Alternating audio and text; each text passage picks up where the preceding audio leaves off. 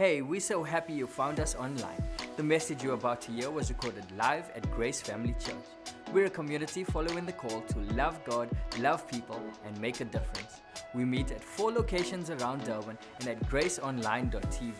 Go ahead and share this message, or you can download it and listen to it in your car or at home later today. Wherever you are in the world, wherever you're listening from, thank you for connecting with us, and may you be encouraged by the message coming up next.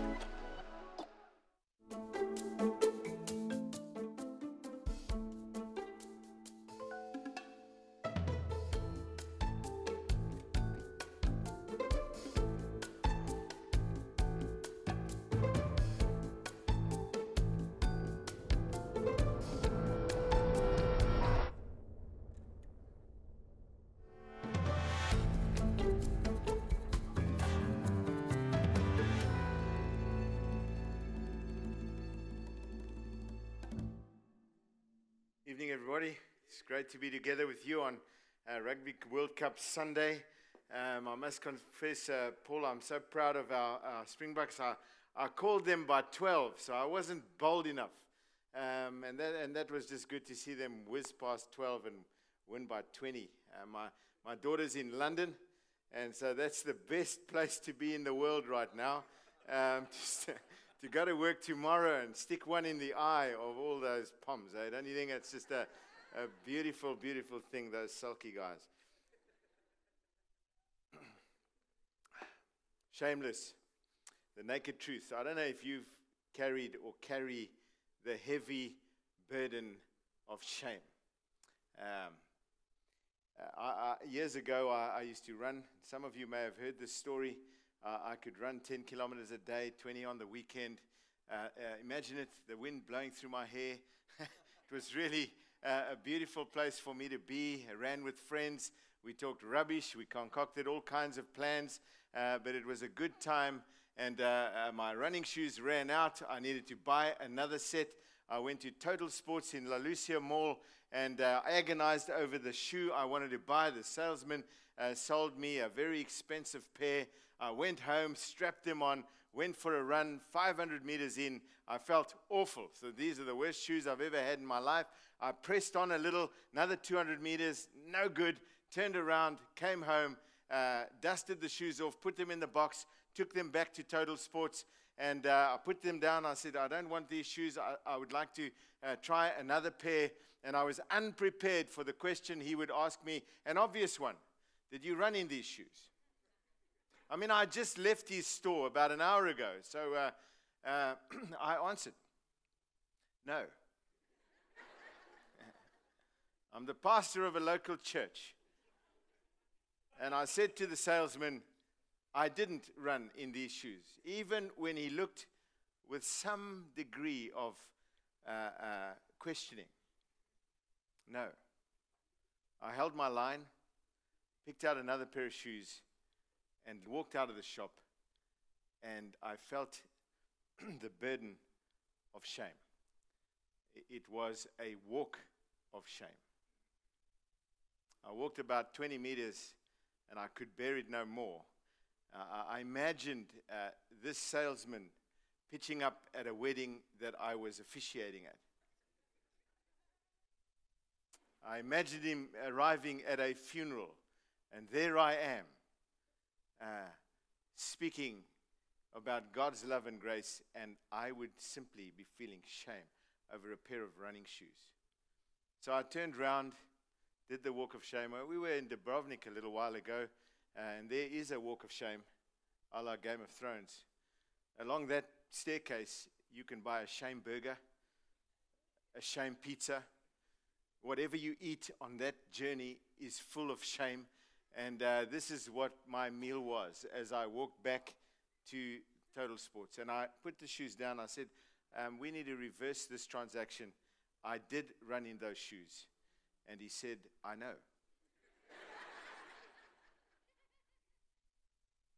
Shame. Shame. Even while I walked back, though, I was busy hiding and blaming. He said, He sold me the wrong pair. He should have known. Um, it's his fault after all. Um, and uh, I only ran a kilometer. It hardly uh, uh, rubbed off those little dimples on the bottom. Should be no problem. Um, so even as I'm walking back, I'm hiding and I'm blaming. But I wonder if you carry or have carried the heavy burden of shame. This is the story I feel vulnerable enough and safe enough to tell you. There are others that you are not ready for. I don't know if you have carried the heavy burden of shame. Brene Brown, who has done a PhD on shame, I think, defines shame like this shame is the intensely painful feeling or experience of believing that we are flawed and therefore unworthy of love and unworthy of belonging. Uh, we are unworthy of connection.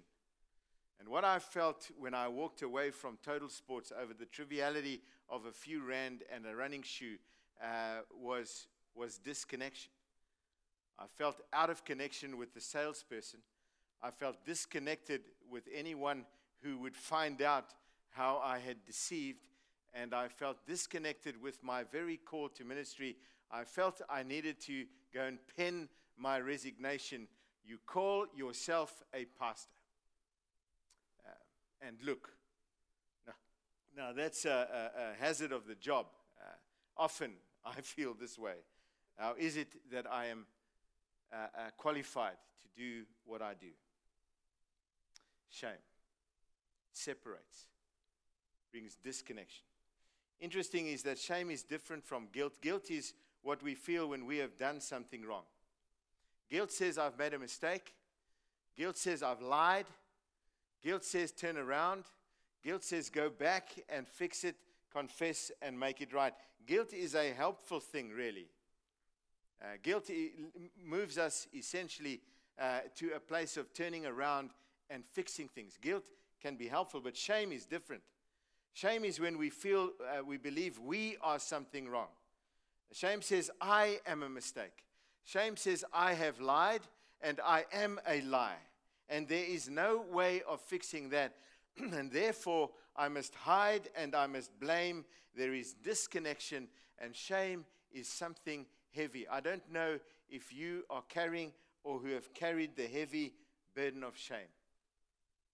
Shame is intrinsically unhelpful and a paralyzing emotion. It really doesn't help. Shame is neither helpful or productive. In fact, shame is much more likely to be the source of destructive and hurtful behavior than a solution or a cure. We simply hide and we simply blame and we are disconnected. Shame. If we drill down to the bottom of every relational breakdown uh, and disconnection between people, husbands and wives, parents and children, then uh, I would suggest we will find shame. Shame is that little voice that tells you, Who do you think you are?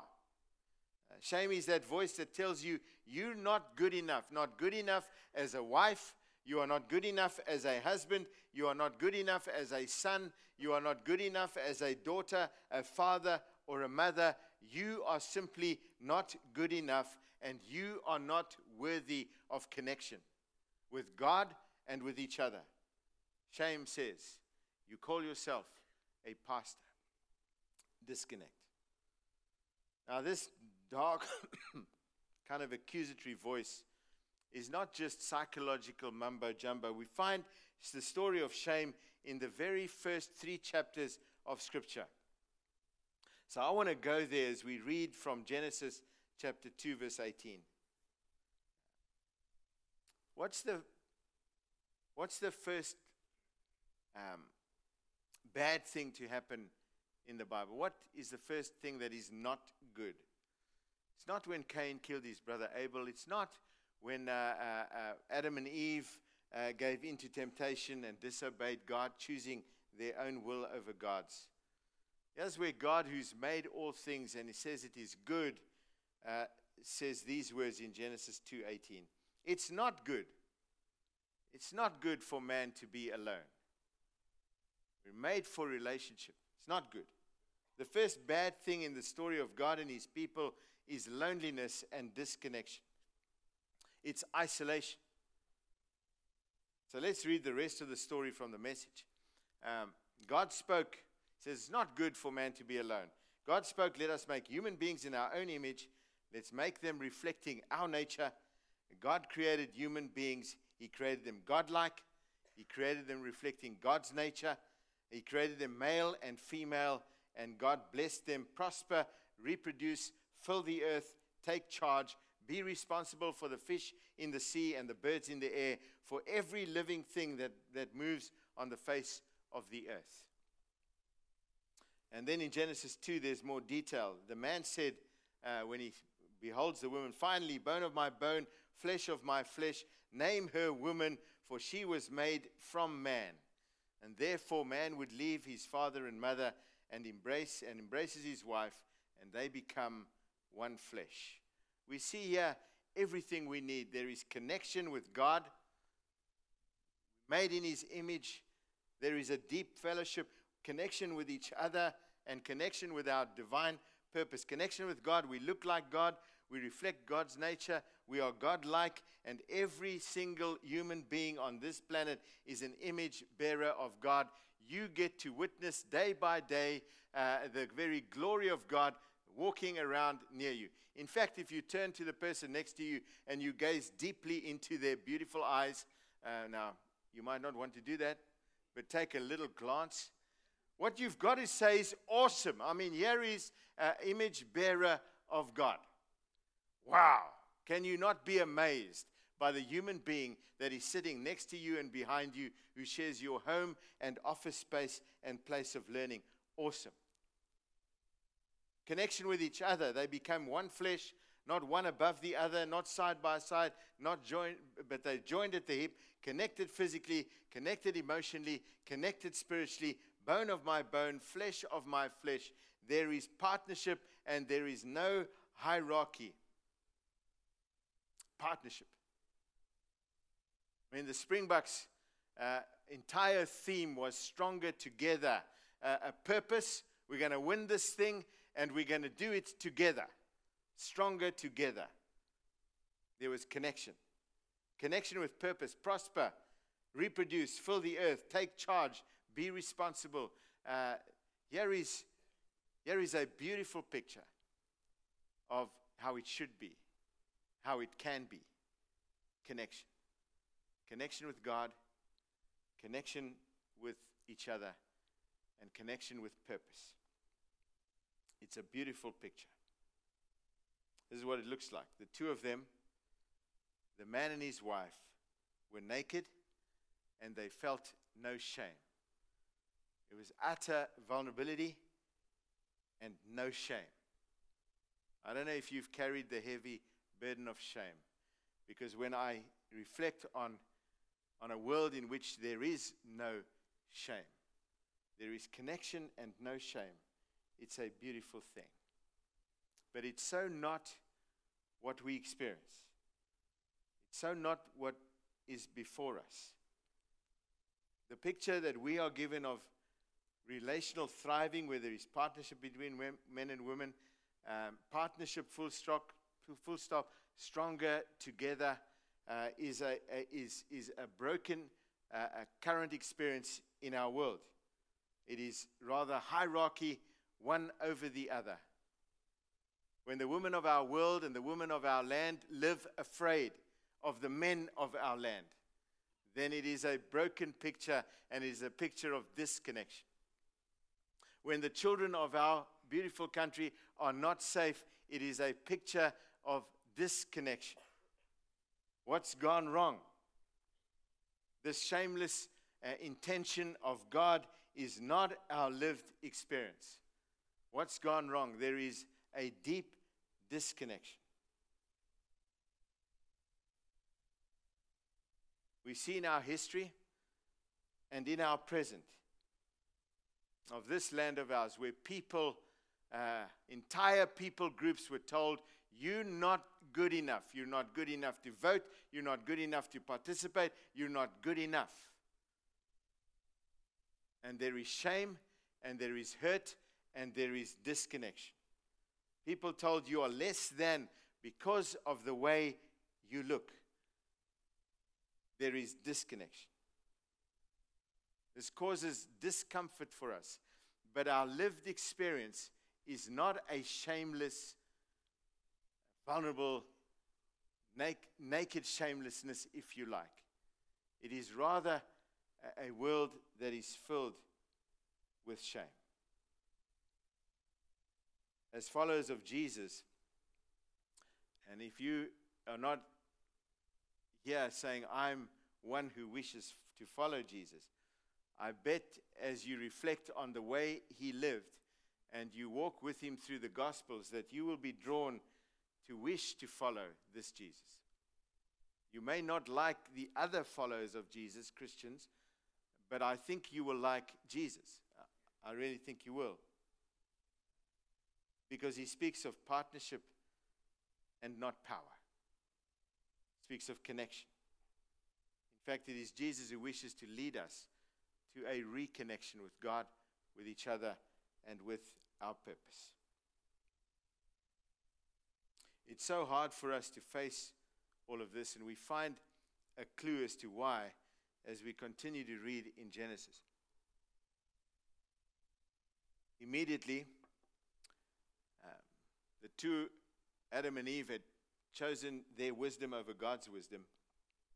Immediately, the two of them did see what's really going on. They saw themselves naked. They sewed fig leaves together as makeshift clothes for themselves. They began to hide from one another. When they heard the sound of God strolling in the garden in the evening breeze, the man and his wife hid in the trees of the garden. They hid from God. They're busy hiding from each other. They're busy now hiding from God. God called to the man, Where are you?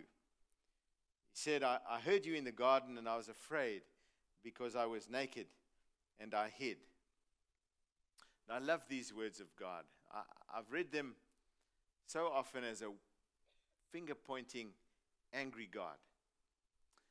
But uh, Nadia Bolz-Weber writes a book, Shameless, and she reads these words of God like this Who told you? Who told you that you were naked? Who told you? Far from an angry God, but a sad God. A God who would wish it differently. Who, who told you that you were naked? Did you eat from the tree I told you not to eat from? The man said, The woman you gave me as a companion. So now they're hiding. And now he's blaming. He blames God and the woman. God, the woman you gave me, told me to eat from this tree. And yes, I ate it. God said to the woman, What is this that you have done? He said, The serpent seduced me. And so I ate it. The serpent had no leg to stand on. It's so old, that thing.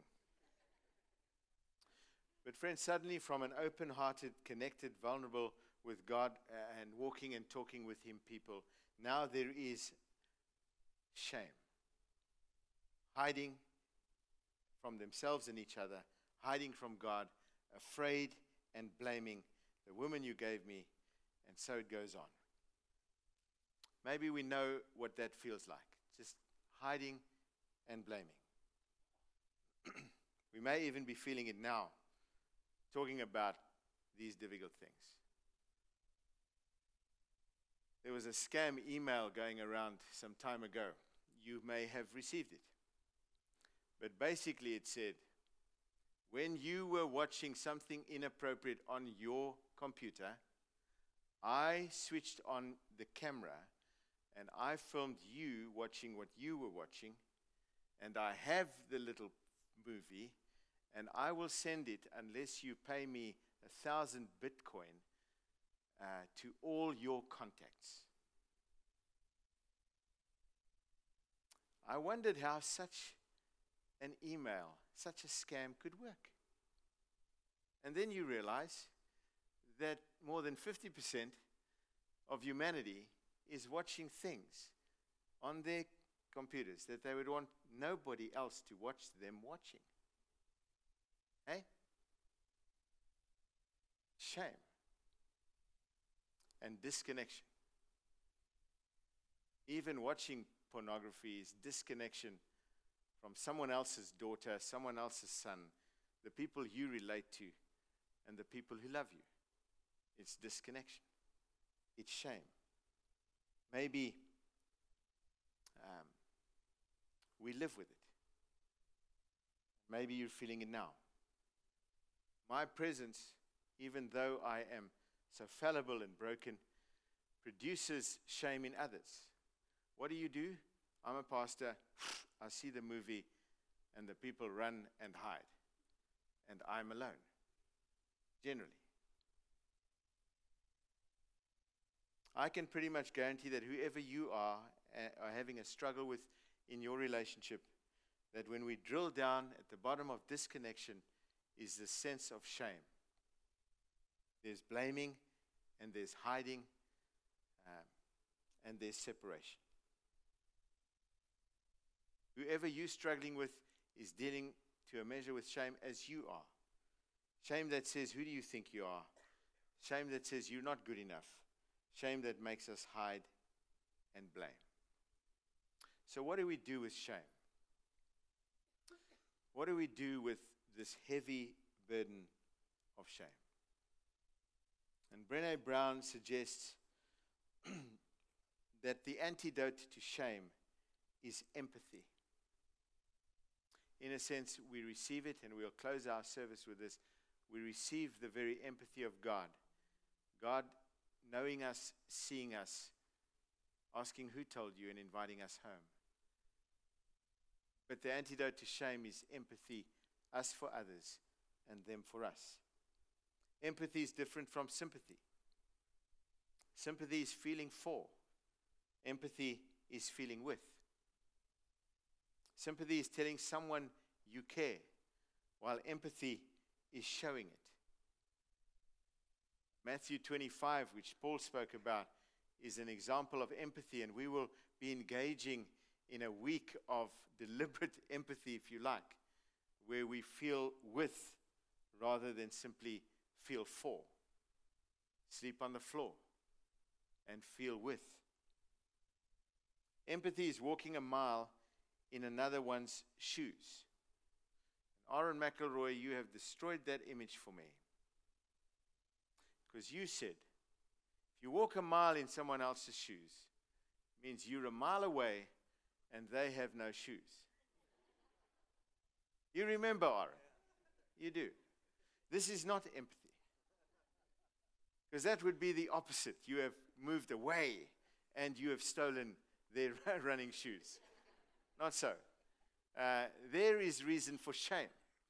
Empathy, however, says, I walk in your shoes next to you next to you and with you. Empathy is asking questions rather than giving advice. Empathy gets down into another person's circumstance and heart. So if there's broken relationship and there is disconnection, then I would suggest at the heart of that is shame. And the way we deal with shame is we offer each other empathy and we offer ourselves empathy in a sense. Paul writes to the Galatian church and he encourages empathy. He writes like this Live creatively, friends. If someone falls into sin, forgivingly restore him or her, saving your critical comments for yourself. In a sense, get off your high horse. If someone has fallen into sin and is causing harm to themselves and others, or maybe even you, then will you just forgive them and save your critical comments for yourself? you might be needing forgiveness before the day is out. it's beautiful advice. Hey? Stoop down and reach out to those who are oppressed. Share their burdens and so fulfill the very law of Christ. It is the way Christ lived. So, would you stoop down and reach out to those who are oppressed? Empathy. Share the burdens of others. If you think you are too good for that, you are badly deceived. These are beautiful words, I would suggest.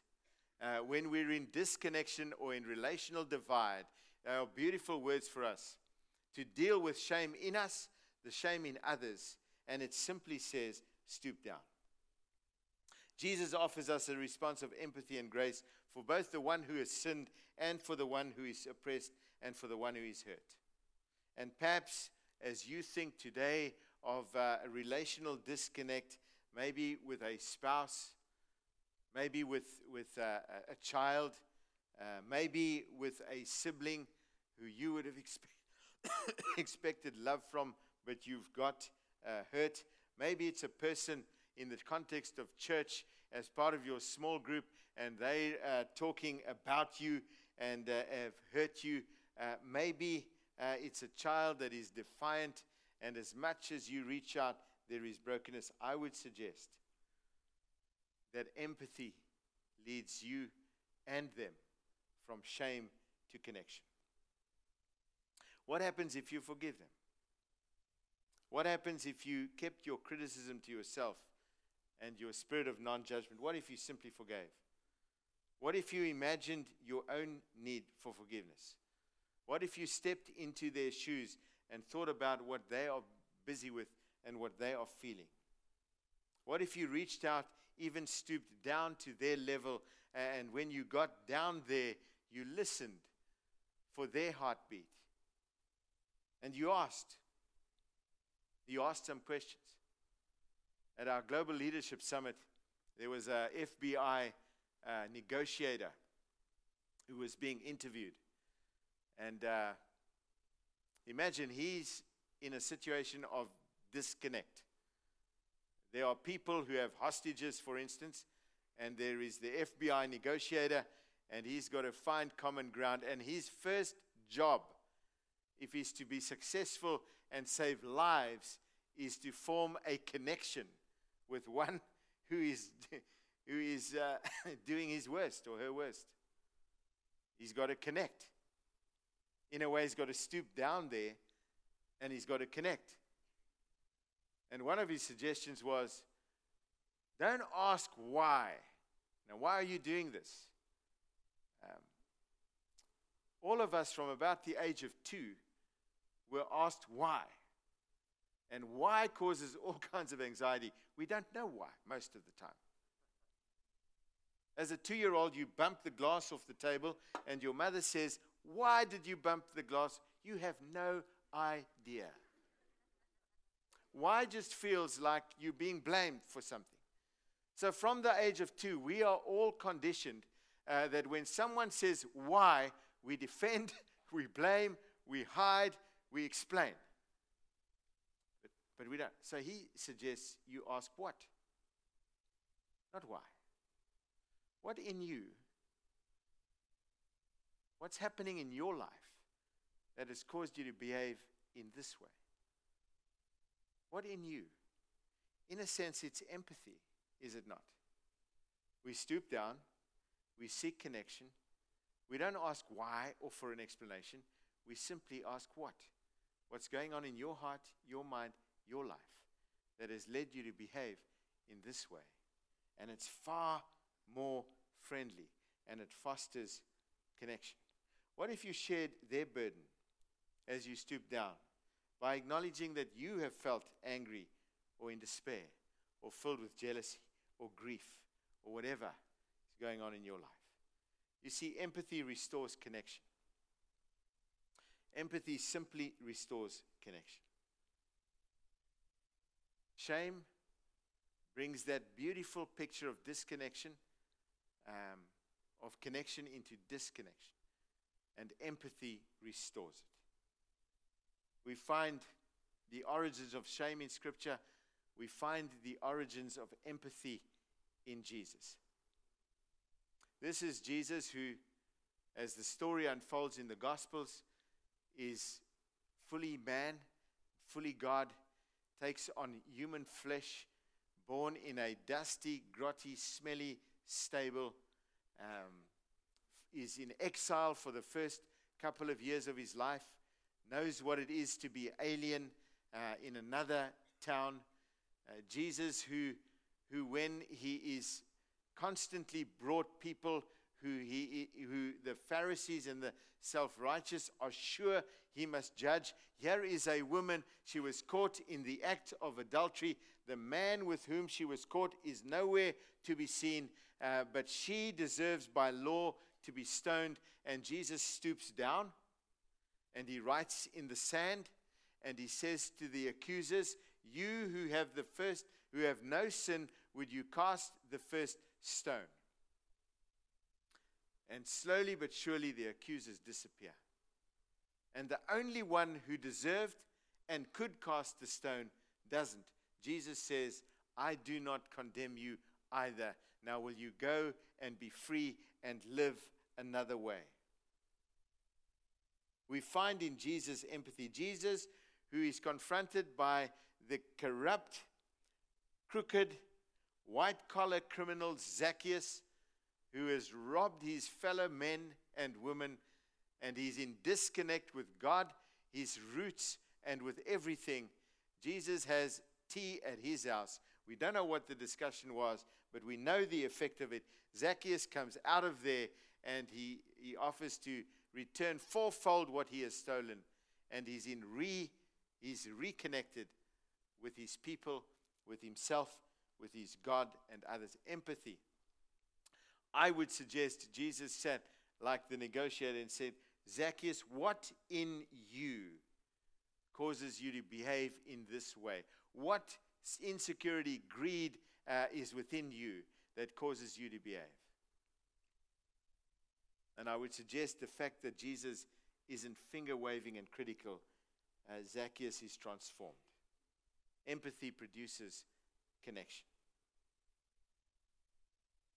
Jesus, who sits on the ground with the hopeless, questioning ordinary workers. Jesus, who is around the table with the intellectual, informed elites, uh, and he sees them.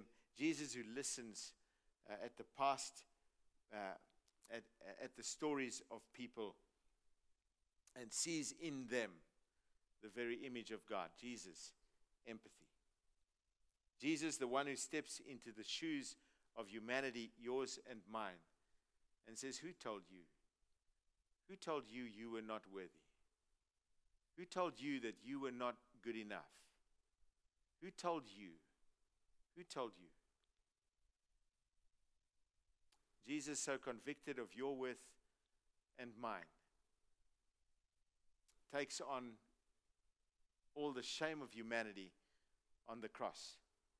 And from that place, whispers forgiveness to those who crucify him. Jesus' body was broken and his blood shed is Jesus stooping down into your and my reality and asking, Who told you that you were not worthy? Who told you? I don't know if you have carried or are carrying the burden of shame that brings around disconnect. I don't know if in your relationships there is shame, yours and theirs, and it is causing a divide. Empathy, God for you, and you for others, and them for you, is what brings reconnection. There is a meal called communion that Jesus set before his friends. Because what we do with shame is we bring it to the cross where there was a body broken and blood shed and forgiveness whispered and the offer of healing. We bring it to the cross. We come with all our brokenness. I come bearing my running shoes and uh, everything else.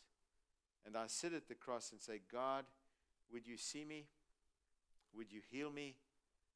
Would you liberate me? Would you free me? And he says, Wayne, would you remember this is my body? It's broken for you. Take and eat. And remember.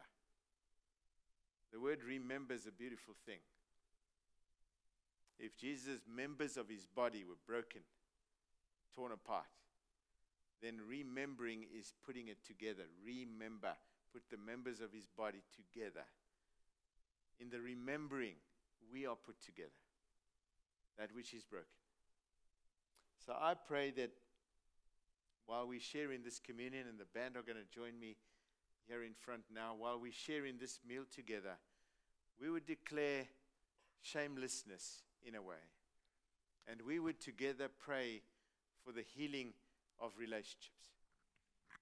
I bet there's someone that comes to mind that, that potentially you loved and were loved by, but now it is different. There is hiding and blaming. Might be, um, and often is, someone we love deeply, but we don't know our way home. Shame. Empathy is what gets us home. Jesus says, This is my body broken for you. Would you take, eat, and remember? I offer you my healing. This is my blood, says Jesus, shed for you. I'm stepping into your broken places. Would you allow me to heal that which is broken? And my prayer is for the miraculous, divine power of God stirring in our hearts, that in the very week to come, tangible things will happen in the relationships which are broken, so that we could live shamelessly. While you collect the elements, and I would like you to get the bread and wine and just hold on to it. The band are going to sing an invitation to come to the altar, which is simply to sit in the presence of God, come to the cross. So you're going to collect your elements, the band are going to sing, and then we will eat together a meal that will move us from shameless, shameless to connection, from shame to connection.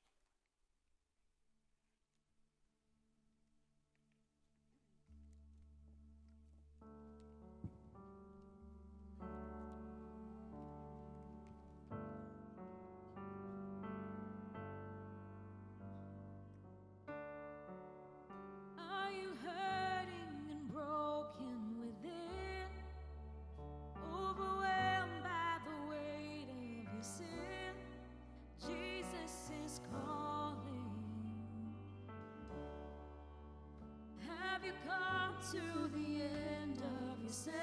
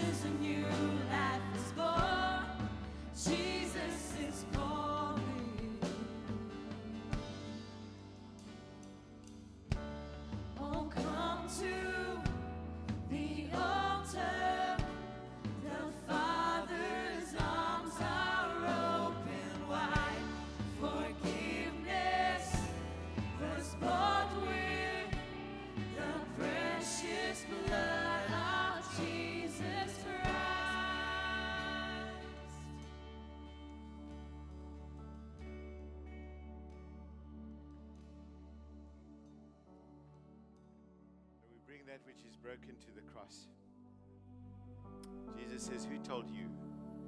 Who told you that you were not worthy of connection? Who told you? This is my body. It is broken for you. You are worthy. I wish to eat with you. Body of Jesus broken for us. We eat and remember.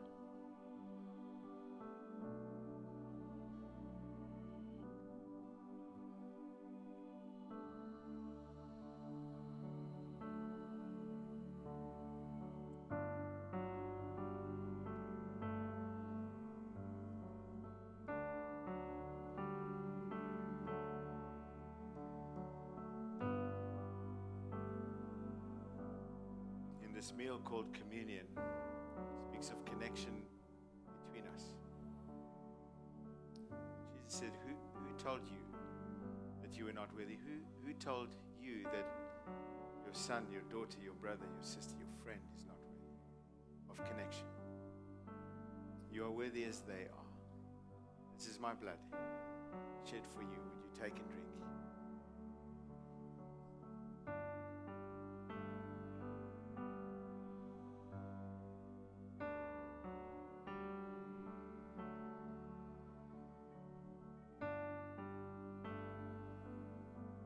Lord, we come to the altar. When we've come to the end of ourselves, we simply come to the altar. So, in your miraculous power, I pray that you would do a work in us that would bring healing to us, that we, so healed, would have capacity to bring healing to relationships we are in, in a new and a fresh way. We come to the altar. Won't you stand as we close our time together song?